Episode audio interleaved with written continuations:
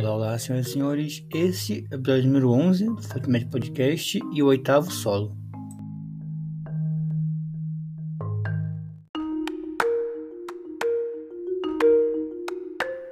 Bom, esse episódio eu quero dar antes dele dois adendos. O primeiro é que é sempre a minha opinião, então não leve nada como certo, né? E não tá certo, você pode discordar, vai ficar à vontade. É um episódio que eu falei um pouco mais sobre a, a do mágico, sobre o que eu pesquisei, sobre o que eu penso sobre isso. E eu queria dar um, dar um aviso que a partir de agora a minha meta é um episódio de entrevista e um episódio de outro quadro. Vai ter mais quadros solos, mas tá ser uns outros quadros também que eu tô vendo como eu vou fazer. Tô pensando em fazer um quadro de review de livro tal, resenha de livro, sobre mágica, lógico. E eu vou ver aí. Mas cheguei com o episódio que eu achei que ficou muito bom. Então vamos lá. Qual é a responsabilidade do mágico? Esse dia eu estava pensando sobre isso, sobre qual seria a responsabilidade do mágico, e eu fui ver no Google, pesquisei e não achei nada. Porque realmente no Google você não acha quase nada sobre mágica e ideias de mágico. Aí eu botei, então, qual é a responsabilidade do artista. E aí, na primeira vez que eu pesquisei, eu encontrei uma frase do. Eu não sei como é que fala o nome dele, mas ele é italiano, então eu vou só botar um sotaque.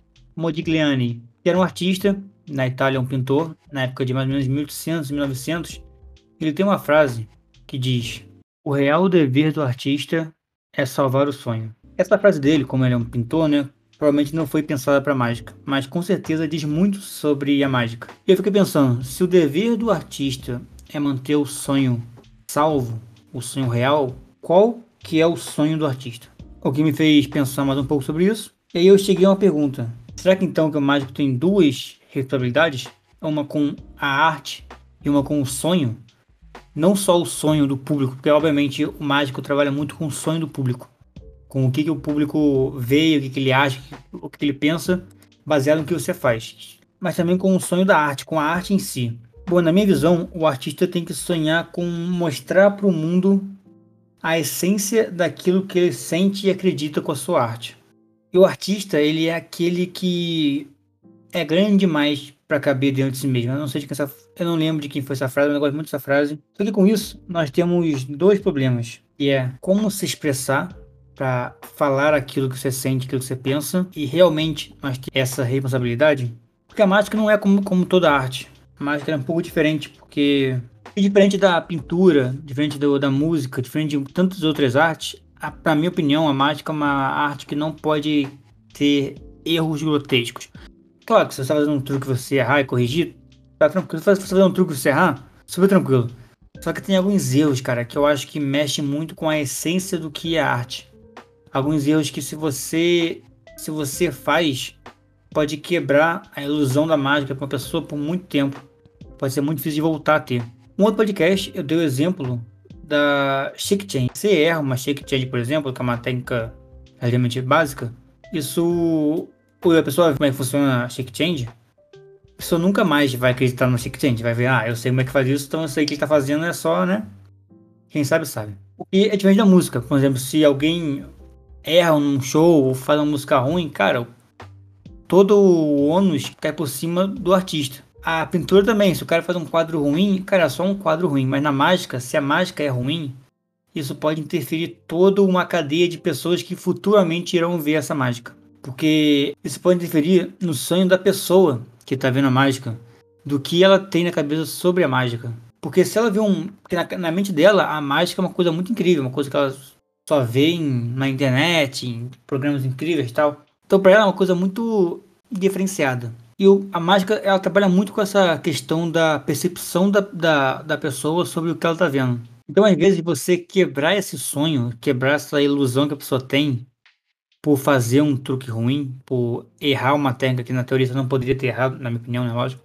Você não, você não poderia ter errado. Cara, isso pode quebrar a mágica de um jeito para essa pessoa que vai ser difícil de voltar. Teria que pegar um outro mágico aí melhor e fazer uma técnica muito irada. A pessoa falar, nossa, isso aqui foi demais, foi muito melhor do que eu já vi. Isso realmente é mágica e, a, e, vai, e o sonho vai voltar a ser o que era. Porque a mágica é uma arte que acontece dentro da mente de quem tá vendo. E um erro grosseiro na ilusão da mente de alguém é um erro que talvez nunca mais seja corrigido. Tem uma frase do Daniel Madison, uma frase não, tem uma, um texto que ele falou uma vez numa entrevista, tá na biografia dele na Tier Eleven, que ele diz que o mágico deve fazer com que a, a plateia sinta aquilo que ele sentiu a primeira vez que viu uma mágica e falou: Nossa, isso aqui é incrível, eu quero mostrar isso pro mundo.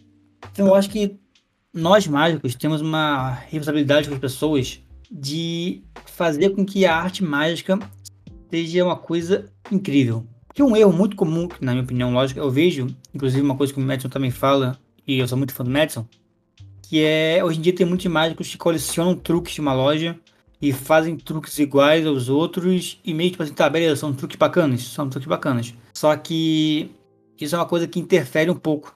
Só que é só isso, é só um truque bacana, não é a mágica em si. Porque a mágica é muito mais do que eu pegar uma carta, perder no meio e ela subir.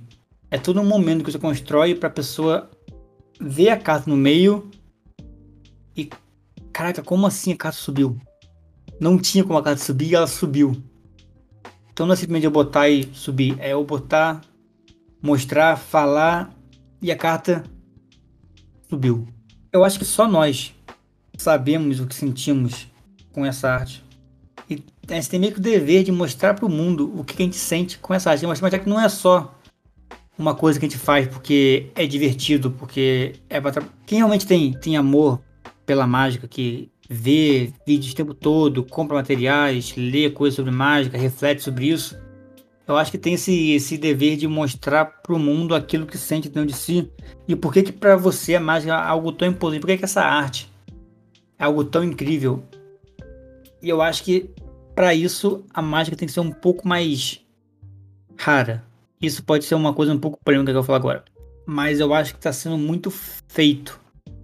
O tempo todo você vê alguém fazendo uma mágica, tá alguém ensinando uma mágica, alguém demonstrando, alguém mostrando como é que faz, alguém fazendo sei lá o que, e perde um pouco da ilusão. Então eu acho que a gente tem um tra trabalho de, de mostrar, tipo assim, tem gente que faz truque, mas isso que eu faço é mágica. Fazer algo tão incrível que a pessoa vai falar: caraca, isso sim foi mágico.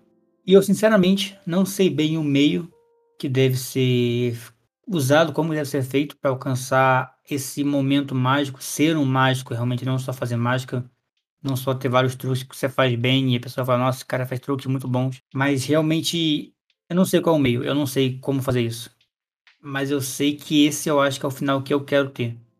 Fazer algo tão grandioso como falar, caraca, isso foi foi incrível.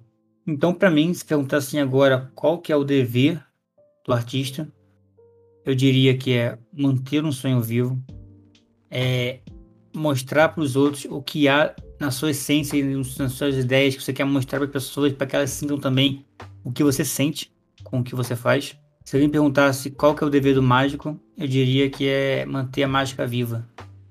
É sair um pouco daquela ideia de eu faço 500 truques, todos mais ou menos com o mesmo plot, que eu vi na internet. Passo para você, você, ah, que legal, isso é uma mágica bacana.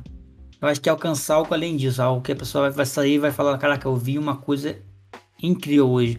E claro, você pode muito bem fazer uma coisa incrível com um truque extremamente simples. Uma coisa que você viu na internet, você viu, pegou, só que você botou do seu jeito para ser algo incrível, não repetiu uma rotina igual de uma pessoa para tentar ser incrível.